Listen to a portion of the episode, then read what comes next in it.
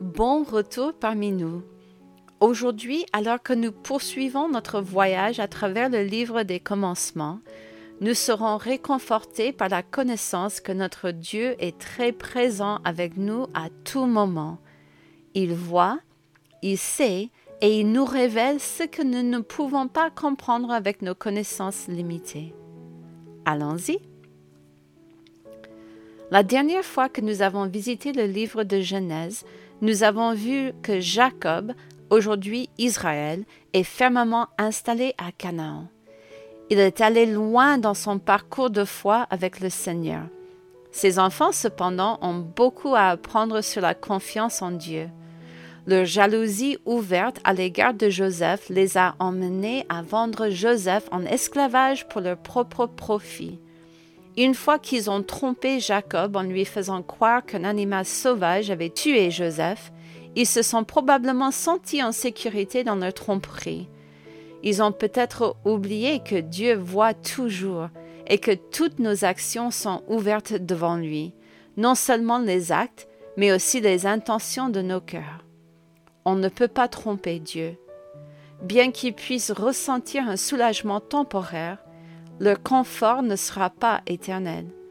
Il serait sage de se rappeler que Dieu est toujours un juge juste. S'il peut différer son jugement pour un temps, ce ne sera pas pour toujours.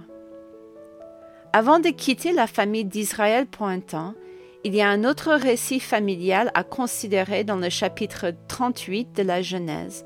Au chapitre 38, nous voyons que Judas, le fils d'Israël, a quitté le reste de sa famille pour aller vivre avec les habitants de Canaan.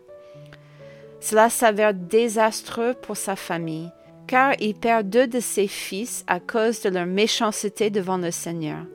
Tamar, la belle-fille de Judas, se retrouve sans mari et sans héritier, une situation désespérée pour une famille à cette époque.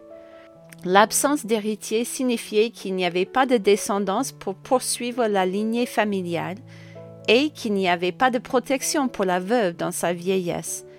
Judas tente de trouver une solution pour Tamar avec son fils Onan, mais Onan lui-même refuse de poursuivre la lignée familiale. Judas promet à Tamar une descendance par son troisième fils, mais il ne tient pas sa promesse. Le cœur de Judas n'est certainement pas tourné vers le Seigneur. Tamar se déguise en prostituée et Judas profite d'elle, laissant derrière lui les objets personnels qui l'identifieront plus tard comme le père du bébé de Tamar. À l'annonce de la grossesse de Tamar, la réaction de Judas est très révélatrice. Au chapitre 38, verset 24, il dit Faites-la sortir et qu'elle soit brûlée. Il n'y a aucun remords pour sa propre conduite pécheresse et il n'a aucune pitié pour Tamar. Judas la condamne rapidement mais lui-même ne montre aucun remords pour ses actes, même lorsque la preuve est apportée que Judas est bien le père. Au verset 26, Judas confesse sa faute de ne pas avoir donné son troisième fils à Tamar pour qu'elle produise un héritier, mais aucune mention n'est faite du péché qu'il a commis devant Dieu. Judas pensait que personne n'était au courant de son comportement honteux mais son péché était toujours ouvert devant Dieu. Il a été dit que notre réputation est ce que nous faisons lorsque les autres regardent, mais notre caractère est basé sur ce que nous faisons lorsque nous pensons que personne ne regarde. Nous serions bien avisés de nous rappeler que Dieu voit toujours, qu'il connaît toujours nos cœurs et que même si nous trompons les autres pendant un certain temps, la vérité finira par éclater. Considérons notre caractère devant Dieu comme plus important que notre réputation devant les hommes. Mieux encore, que nos actions secrètes reflètent la même fidélité à Dieu que nos actions ouvertes. Les actions de Joseph en Égypte nous rappellent ce principe.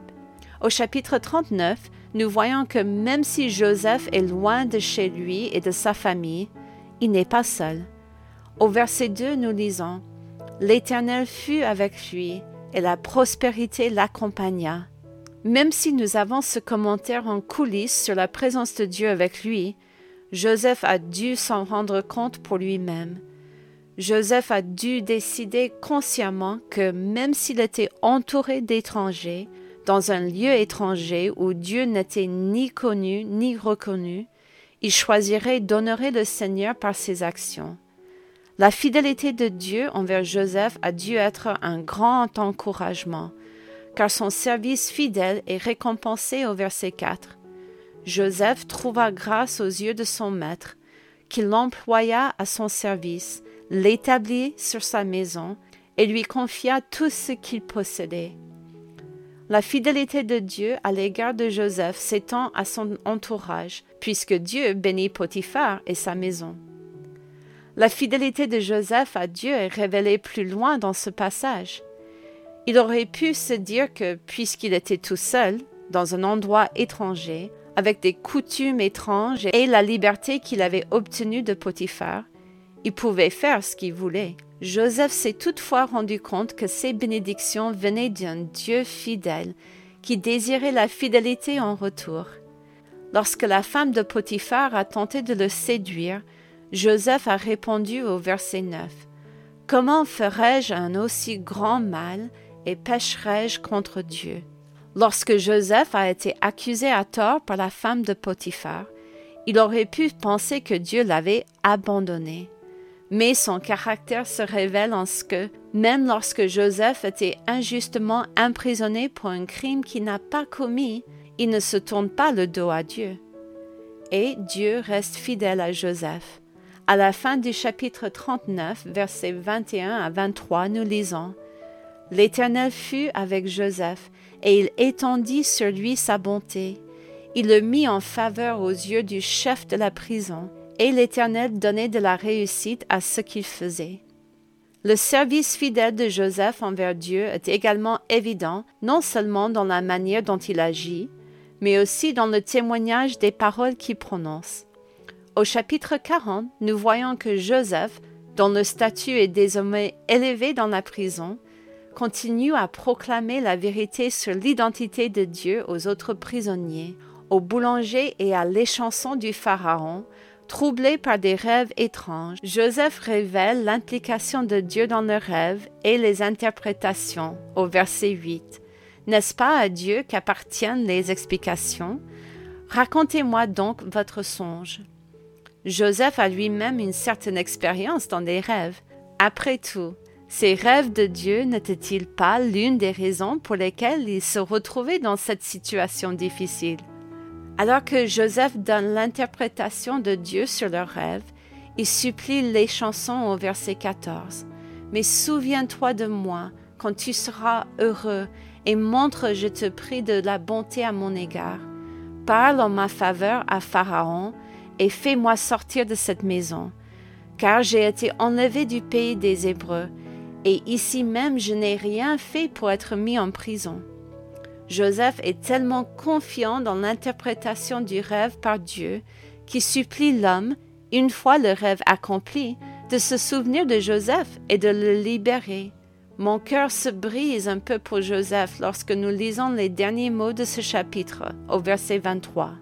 Le chef des échansons ne pensa plus à Joseph. Il l'oublia.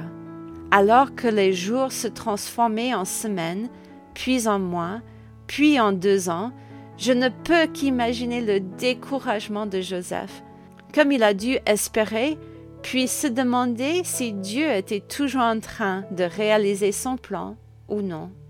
Nous devons attendre la prochaine fois pour voir tout ce que Dieu accomplira grâce à la fidélité de Joseph.